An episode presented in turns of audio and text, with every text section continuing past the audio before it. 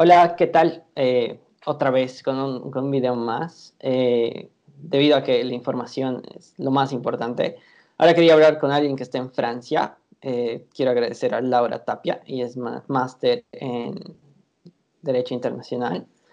Ah, y e, ella está en Francia, como yo mencionaba, está más específicamente en París, y creo que es importante escuchar la experiencia que se está viviendo en ese país en este momento y cómo ha sido el, el pasar del tiempo desde no tener casos hasta estar en esta situación de cuarentena. Uh, Laura, mil gracias por tu tiempo.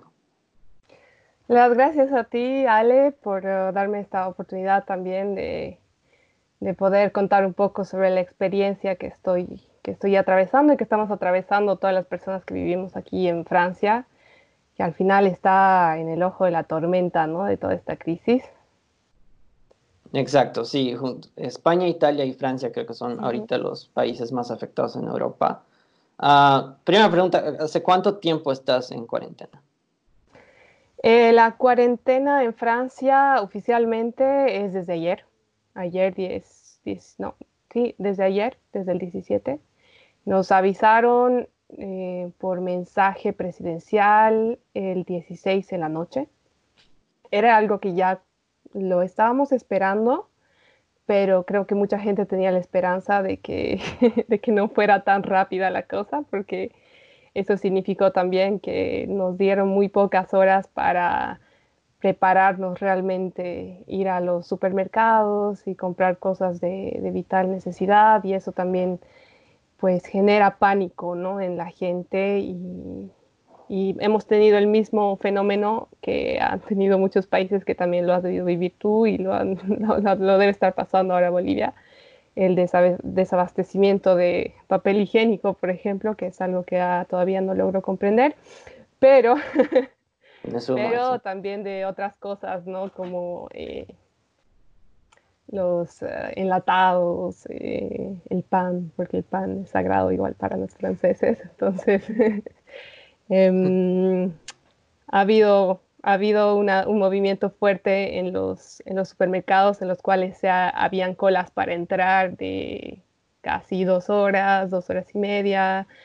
Eh, además que deberían, se tenían que respetar sí o sí las, eh, las medidas de distanciamiento entre las personas de, de, un metro, ¿no? Entonces necesariamente había una persona que estaba ahí eh, monitoreando que las personas no se peguen, digamos, los unos contra los otros y tratar de evitar, digamos, el contacto muy cercano con los cajeros, porque, digamos, al final son, son personas que son, son bastante vulnerables ¿no? al contagio.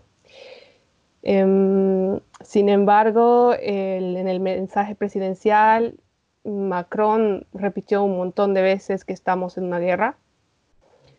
Y bueno, una guerra contra un enemigo invisible al final que, que es una guerra que están pasando absolutamente todos los países ahora. Y, y, pues las medidas tenían que ser a la medida de eso, ¿no? De un estado de guerra, porque eh, en las últimas 48 horas los, el avance de, la contaminación ha sido aceleradísimo. Eh, ahora tenemos alrededor de 7.652 casos de personas contaminadas hace solo 48 horas estábamos entre los 4.000 más o menos, entonces es como que va avanzando muy, muy rápido. Y pues tenemos como 150 personas, alrededor de 150 personas que ya perdieron la batalla y que, y que pues eh, lamentablemente eh, ya no están más con nosotros, ¿no? Y al mismo tiempo, eh, el, el, gobierno de Francia igual ha puesto a contingentes militares y policiales para que eh, puedan controlar la, eh, que, se acaten las medidas, ¿no? Entonces, para que la gente no pueda circular. Y con referencia a eso, eh, e-, ese control, ¿cómo, funciona? También tengo esta pregunta, ¿cómo funciona la cuarentena? ¿Puedes salir a tomar aire o no puedes salir para eso? ¿O solo puedes salir a abastecerse en ciertas horas o cuando tú ya sientas que necesitas abastecerte? Eh, ¿Cómo funciona? ¿Cómo, cómo son las medidas de horarios? Al principio era algo que no estaba muy claro, porque mm, lo que nos dijeron en el, durante el mensaje presidencial es que podíamos salir si era de vital, o sea, si era totalmente necesario, ¿no? O sea, si se trataba de, por ejemplo, ir a la farmacia, si se trataba de ir a comprar tus víveres, e incluso eh, se dio, digamos, la opción, en el caso de que quieras hacer, eh, quieras salir a trotar, por ejemplo, ¿no? Pero hacerlo en inmediaciones de tu casa. Pero la condición es que lleves contigo un documento que se llama, que se llama una, una atestación sur l'honneur, que es un documento en el cual vas a escribir exactamente para qué estás saliendo, ¿no? me, dirijo de este punto a este punto porque tengo que comprar víveres y eh, tienes que poner tu dirección, con lo cual ellos puedan verificar que no te estás alejando de tu casa, porque si te encuentran, no sé, eh, a, a, 10 kilómetros de tu casa, cuando sabes que tienes un supermercado ahí a, a 100 metros, entonces obviamente te van a cobrar una multa, ¿no? Y la multa, eh, el primer día dijeron que iba desde 38 euros hasta 150 euros, me parece, alrededor, 135 euros. Pero desde hoy se dieron cuenta de que era mejor dejarlo en 135 euros y puede ir la multa hasta 300 euros. Entonces, eh, creo que duele sobre todo a los bolsillos, ¿no? Claro. Para actividades básicas como sacar a pasear a tu perro para que haga sus necesidades, por ejemplo, tienes que llevar ese documento igual. Si te agarra la policía y no lo tienes, entonces ah, la multa es automática. Wow. ¿Y ¿cómo, ha cambiado la situación? París es uno de los lugares más turísticos del mundo, ¿verdad? Sí. Y, y ahora que, no sé, ves por tu ventana o que si yo ves videos o lo que te cuentan amigos que viven más por esas zonas turísticas, ¿cómo ha cambiado? ¿Cómo, cómo está ahora? ¿Es totalmente desierto? ¿Hay un par de personas? ¿Hay, hay autos, me imagino, que no pueden transitar? Sí, ha disminuido notoriamente la circulación de gente. Mm, son calles casi fantasmagóricas, vamos a decir. Hay todavía gente que está circulando porque hay algunas personas que tienen todavía la necesidad de trabajar, ya sean personas que trabajan en supermercados, por ejemplo, o eh, personas que todavía están trabajando en el correo, eh, las funciones, digamos, básicas para el Estado. Y, em, pero los turistas han desaparecido completamente del escenario, ¿no? Es algo que la verdad jamás pensé que iba a llegar a ver porque París está siempre, siempre inundada, inundada de gente, ¿no? Y eh, algo que me, que me, sorprendía mucho es que hay muchos extranjeros que se han quedado varados en los aeropuertos. Y ese es el caso de París. Eh, hay muchos extranjeros que se han quedado con vuelos cancelados, vuelos eh, que los han suspendido y se han quedado en la ciudad vagando, buscando hoteles o buscando a alguien que, pueda ayudarlos, ¿no? Y eso admiro que hay, por lo menos en la comunidad eh, latina, digamos, que he estado siguiendo de cerca. Ha habido mucha gente que, ha ofrecido lugares en sus casas para que puedan pasar la cuarentena y no tengan que estar pagando pues cantidades escandalosas de noches de hotel, porque aquí es muy caro el hotel. Entonces, igual si se trata de comida y eso, digamos que, lo he visto muy, eh, muy bueno en la parte de la comunidad latina. Eh, y hay mucha gente que está igual tratando de, muchos franceses que, sé que están tratando de, volver a casa, ¿no? Y el gobierno está tratando de ayudarlos también para que puedan volver a casa y, que puedan pasar la cuarentena, digamos, en sus hogares. Pero... Eh, ahí has, mencionado algo ah, interesante y es que, el gobierno parece que está ayudando de cierta forma, ¿no? Y creo que como latinos eh, y como bolivianos más específicamente, nos interesa qué, qué es lo que pasa, porque al poner en cuarentena un país, claro, es la mejor medida médica, no hay duda, ¿no? Ha, funcionado antes en la historia y va a funcionar ahora, es lo mejor para que, que ya no se sobrecargue el, sistema de salud. Pero por otro lado, afecta también el tema de la economía, ¿no? O sea, del turismo, para empezar, en, París, digamos, eh, empezando por eso, pero después eh, en personas que no pueden ir a sus trabajos y pese a que es un país del primer mundo, yo me imagino que también hay personas que viven al día. Eh, ¿qué, ¿qué, está haciendo Francia frente a esta, eh, a esta problemática que en Latinoamérica yo creo que va a ser mucho más fuerte este problema?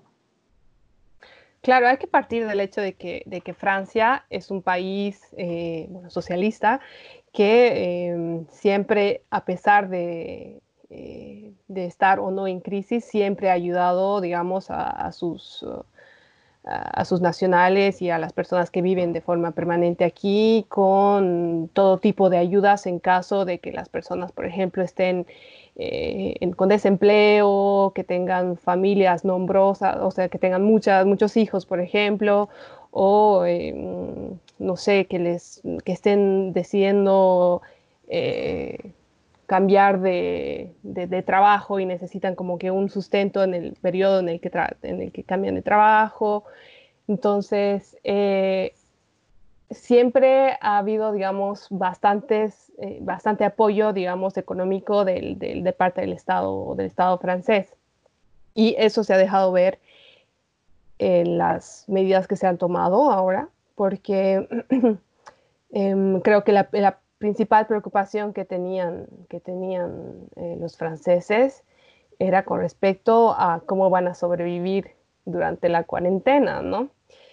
Eh, sobre todo las personas que, los que no pueden hacer el home office o el, trabajo a distancia y, las personas que son emprendedoras o las personas que... Mm, Artistas eh, también, ¿no? Claro, ¿no? Que trabajan también de forma informal, ¿no? Que al día van a conseguir un contrato por día o por semanas, cosas así. Entonces, eh, lo que ha decidido el gobierno francés es eh, hacer una inyección de alrededor de 300 mil millones de, euros para que se pueda apoyar a estas a, estos pequeños comerciantes o a los trabajadores eh, más vulnerables y que no se vean en la quiebra total, ¿no?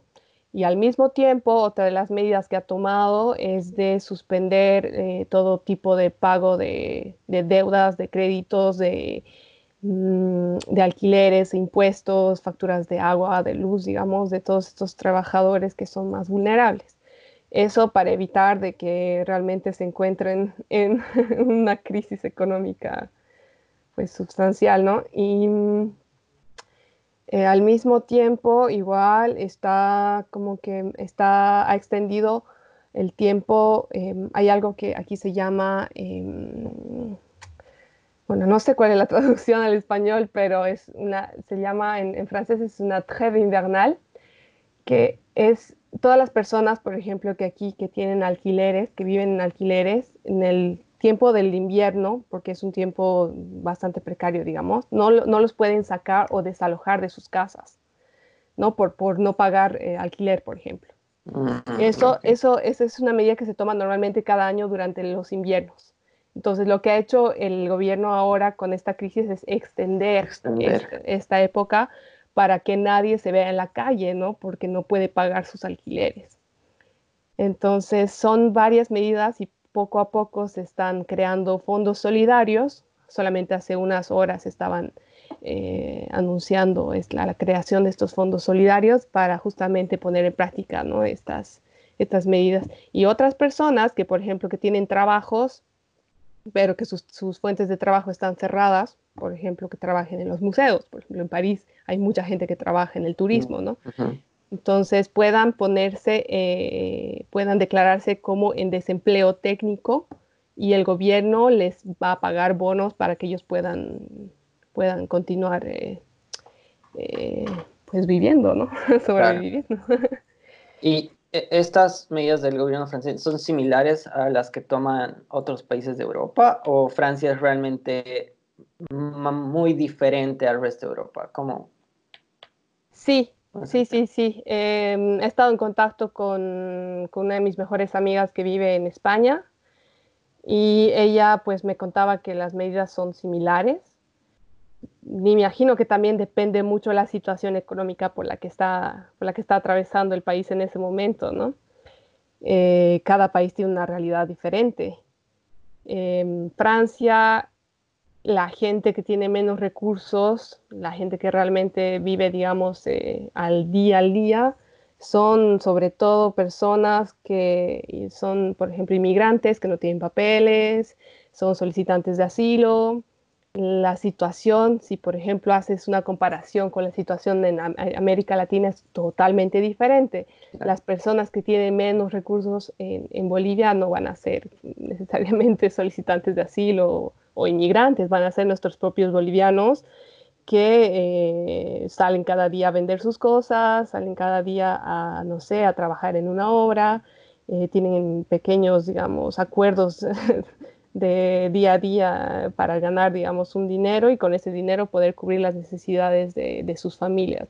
Entonces creo que es, muy diferente eh, la situación para, las, para, cada, para cada país, ¿no?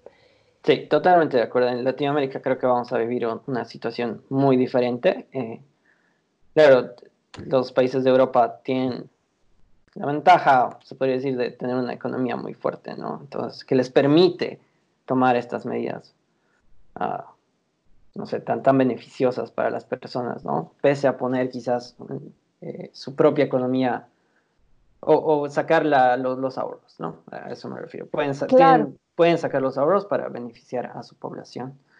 Claro, igual el presidente lo ha anunciado y, va a ser el caso de la, economía mundial en general, porque es una, es una crisis que está afectando a todas las potencias y a todos los países de todo tamaño. Em, el, presidente dijo muy claro que Francia es muy, muy probable que entre en una recesión después de que esto pase, ¿no? Y creo que va a ser el mismo tema en todos los países. No sé, y es la incertidumbre que debemos tener todos en qué va a terminar o cuándo va a terminar esto y cuáles van a ser realmente los alcances o los efectos que va a tener en la economía mundial y en la economía local. Em, por el momento creo que la urgencia principal es tratar de, parar a como dé lugar, a cualquier costo, eh, que se siga propagando este virus, porque la consecuencia al final es pues la pérdida de vidas humanas eh, y no tanto por el hecho de que esté afectando a, los, a los más viejitos o, a los que están débiles de salud, ¿no? sino porque está saturando a los, a, los hospitales. Eh, la capacidad, la capacidad de, los, de los hospitales no, no es tan grande para, para, poder asistir a tanta gente contaminada.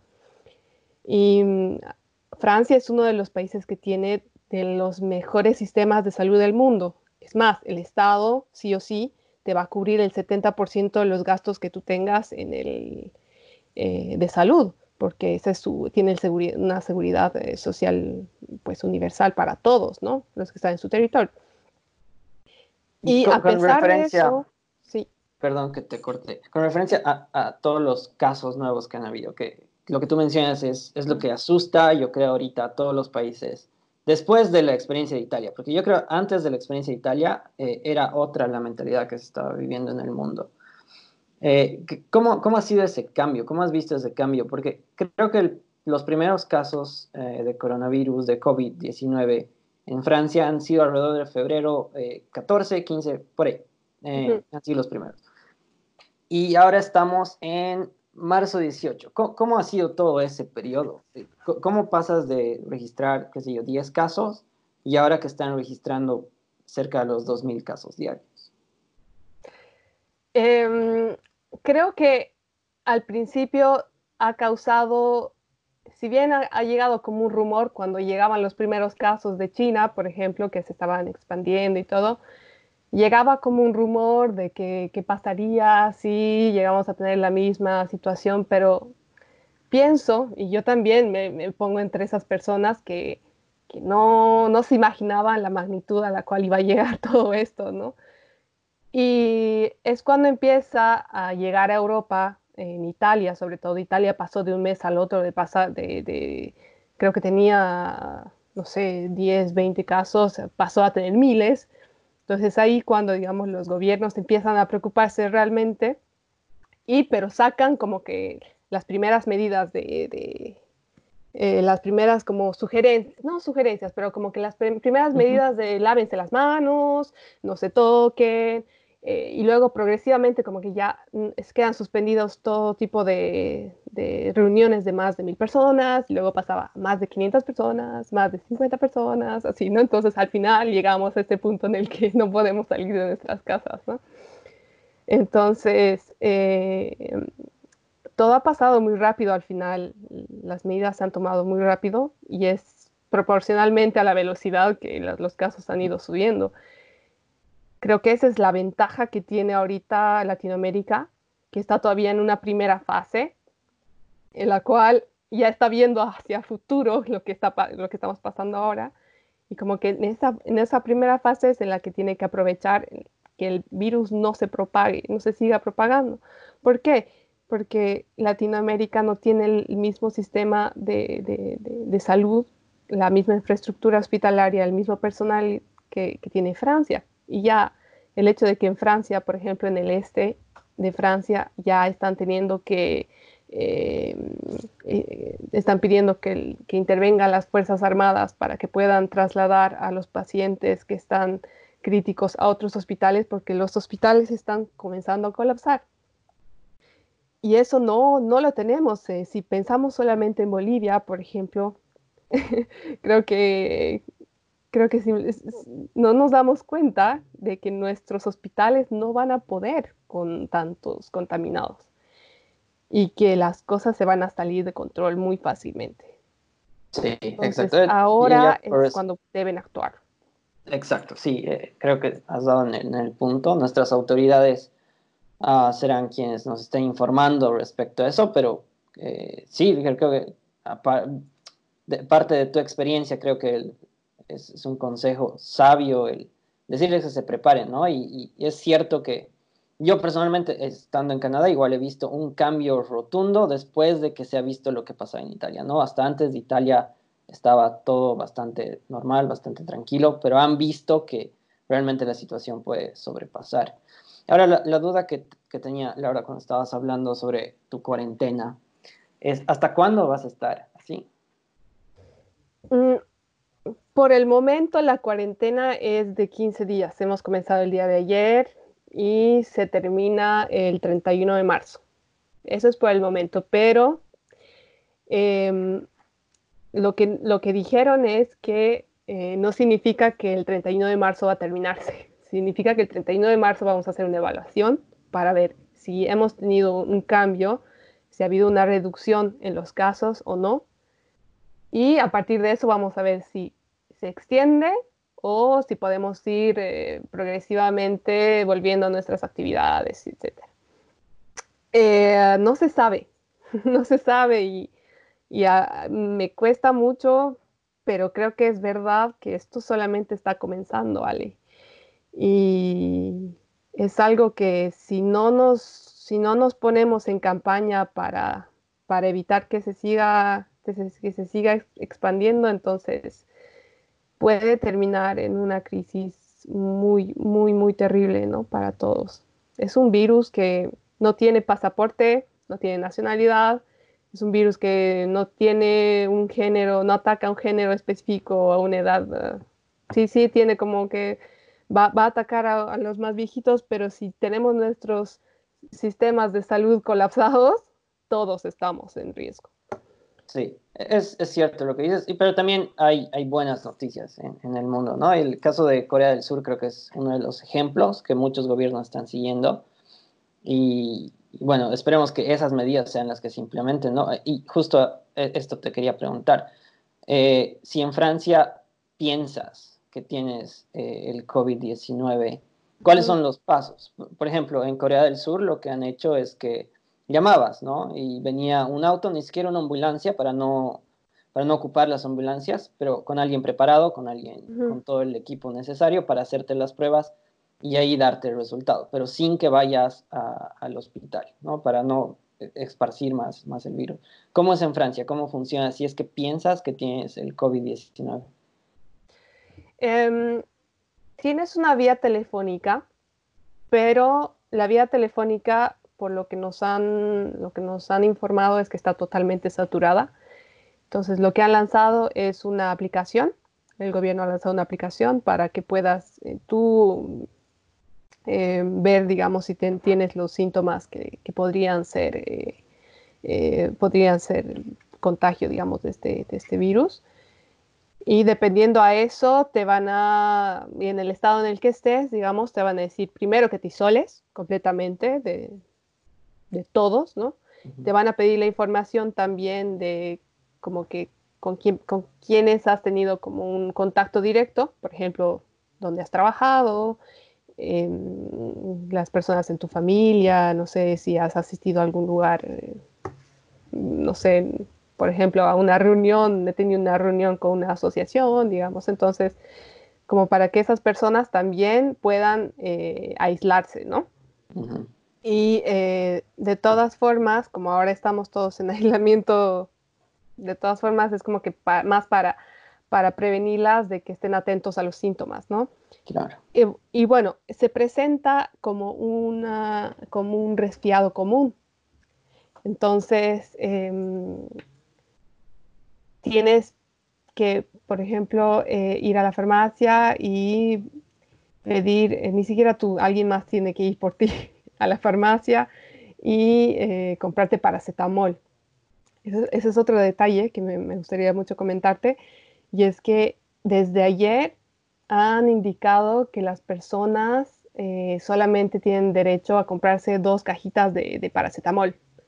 ¿Por qué? Porque, mm, porque ha habido gente que igual se ha dado cuenta que el paracetamol es como que la, única medicina que estaba trabajando bien para contrarrestar la fiebre, digamos, que es uno de los síntomas. Entonces estaba como que comprando masivamente paracetamol. Es el mismo, el mismo fenómeno del papel higiénico, ¿no? Que la gente empieza a paniquear y compra 7000 rollos de, papel higiénico. Exacto. Lo mismo. Entonces el gobierno trató de... Eh, de, parar esto antes de que suceda y ahora solamente te pueden vender como que dos, cajitas de, paracetamol y si tuvieses mucha fiebre hasta tres.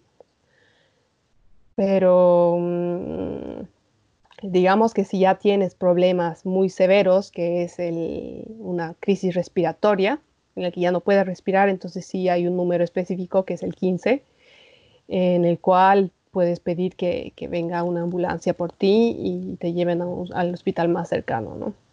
Pero no te miento que esas cosas están colapsadas, o sea, yo creo que vamos a llegar al punto en el que van a tener que decirte, bueno, si no estás a punto de morir, no vamos a poder ir a buscarte, digamos, ¿no? Porque están colapsados, o sea, ya no pueden ingresar más gente en los, en los hospitales, ¿no? Y, y eso que estamos hablando de, Francia, que tiene de los mejores sistemas de salud. Entonces, no quiero ni imaginarme cómo podría llegar a ser esa situación en Bolivia. Es, es, es algo que me preocupa mucho. Sí, no se comparte la, la preocupación. Eh, también eh, que, eh, lo que tú mencionas es a lo que se ha llegado en Italia, ¿no? Que, tampoco, me imagino, quizás no sea tan bueno como Francia, por lo que mencionas, Francia tiene un mejor sistema de salud. Pero Italia tampoco es que tiene un mal, mal sistema de salud, me imagino. Igual han tenido que llegar a, esta situación de, de, hacer decisiones de, de, a quién salvarle la vida, ¿no? Y eso es, es grave, ¿no? Y, realmente debe preocuparnos. Eh, pues sin embargo, como te decía, tampoco quiero que tome un, un tono muy negro esta charla, pero sí eh, creo que las experiencias de Corea del Sur y las mismas de Wuhan han probado que sí se puede controlar, ¿no? Pero sí es una, es una, una situación que hay que tomarla con la gravedad que corresponde. Y creo que tú lo estás viviendo en carne propia, ¿no? Sí, y también, pero tenemos que tomar en cuenta el tiempo que ellos han estado y están en confinamiento, se van bastante tiempo, ¿no? Y quizás es necesario que tomemos cuenta el impacto que va a tener eso en el mundo entero, en cualquier aspecto.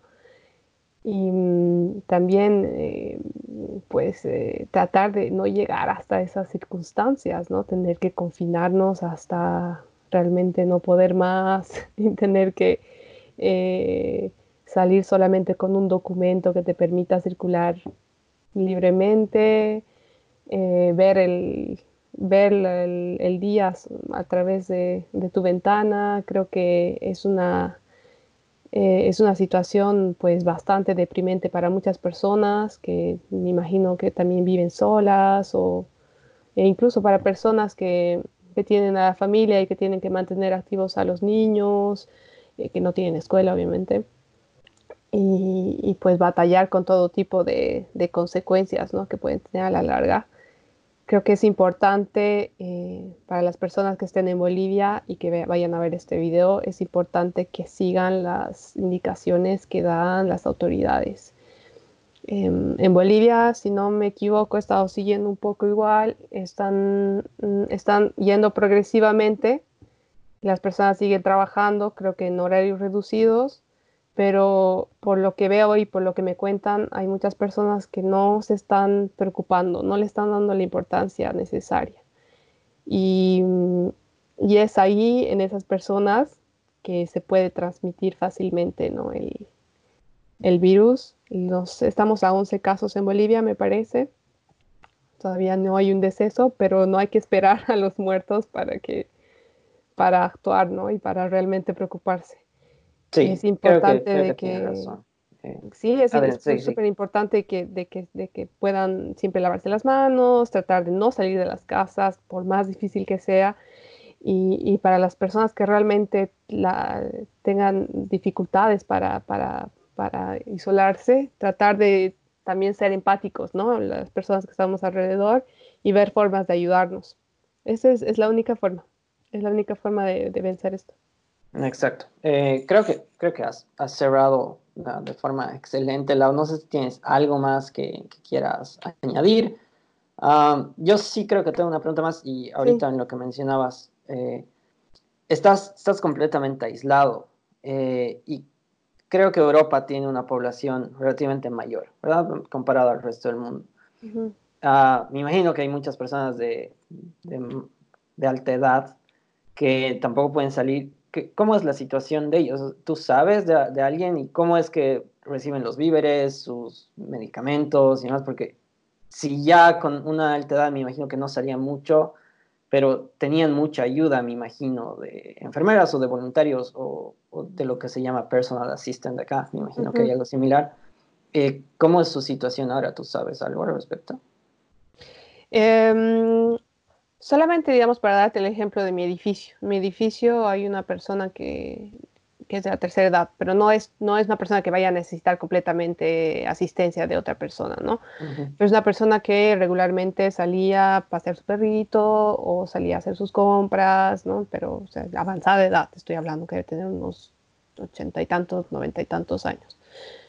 Entonces, eh, lo primero, y es algo que admiro, es la, la solidaridad de la cual la cual ha surgido, digamos, de los vecinos, de decir, eh, eh, no salga, nosotros vamos a hacerle las compras, nosotros vamos a pasear al perro o le vamos a hacer compañía. Entonces, eh, a ciertas horas, por ejemplo, salen, salimos al balcón y ella está ahí y, hablamos y qué tal, está siempre hablando por teléfono, tratando de, de mantenerse, digamos, activa, ¿no?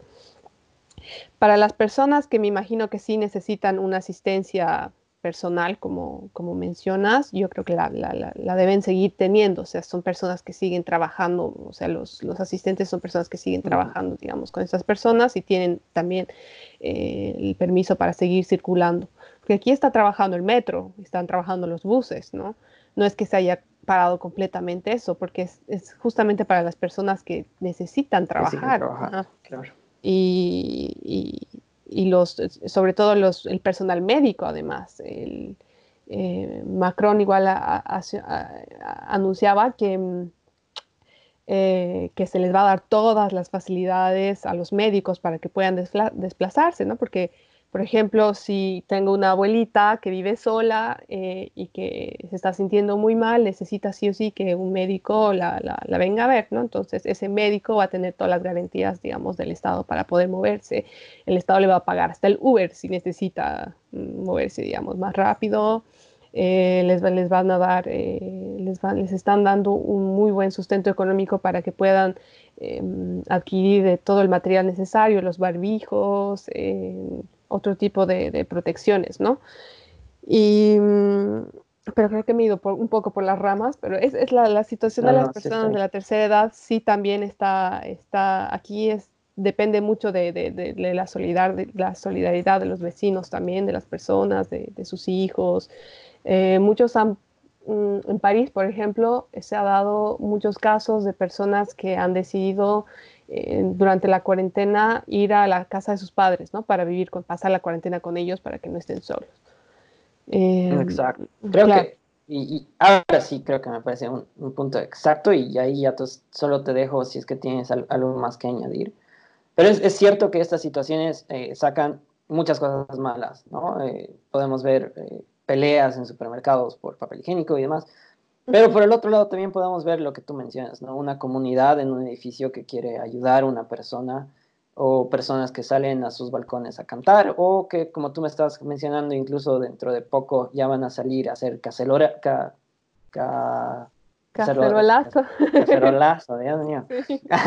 para apoyar a los médicos, ¿verdad? Entonces, eso me parece que es excelente y esas, esas situaciones, el, ser más humano creo que nos va a ayudar bastante y yo voy a aprovechar eso también de, mensaje a Bolivia, que, ese, ese ese sentimiento de humanidad sea el que, que prevalezca eh, en los días, meses que vayan a venir, ¿no? Sí, sí, sí, sí, es es súper importante que, mm, que, nos pongamos en los zapatos del otro, ahora más que nada, ¿no? Es fácil eh, para una persona que una persona que, que, tiene su contrato de trabajo, que puede hacer el trabajo a distancia con su computadora, etcétera, es fácil, ¿no? Eh, pero si uno se pone los zapatos también de las personas que viven al día, que necesitan sí o sí un ingreso diario, eh, que necesitan y dependen de los demás, por ejemplo, ahí es cuando, que, cuando tenemos que realmente, pues, mm, tratar de ser solidarios, ¿no? Y unirnos y tampoco podemos dejárselo todo al Estado, como que el Estado va, va, va, va a encargarse de ellos y todo. No, miremos un poco también a nuestro alrededor, veamos las personas que, que, que podrían verse muy afectadas con esto y veamos también cómo podemos ayudarlos, ¿no? si necesitan asistencia a abuelitos, si necesitan eh, un plato de comida, si necesitan, eh, no sé, que si necesitan eh, víveres, etcétera. Entonces, darles, darles una mano. Es, es, la única forma en la que podemos atravesar esta crisis, no hay otra.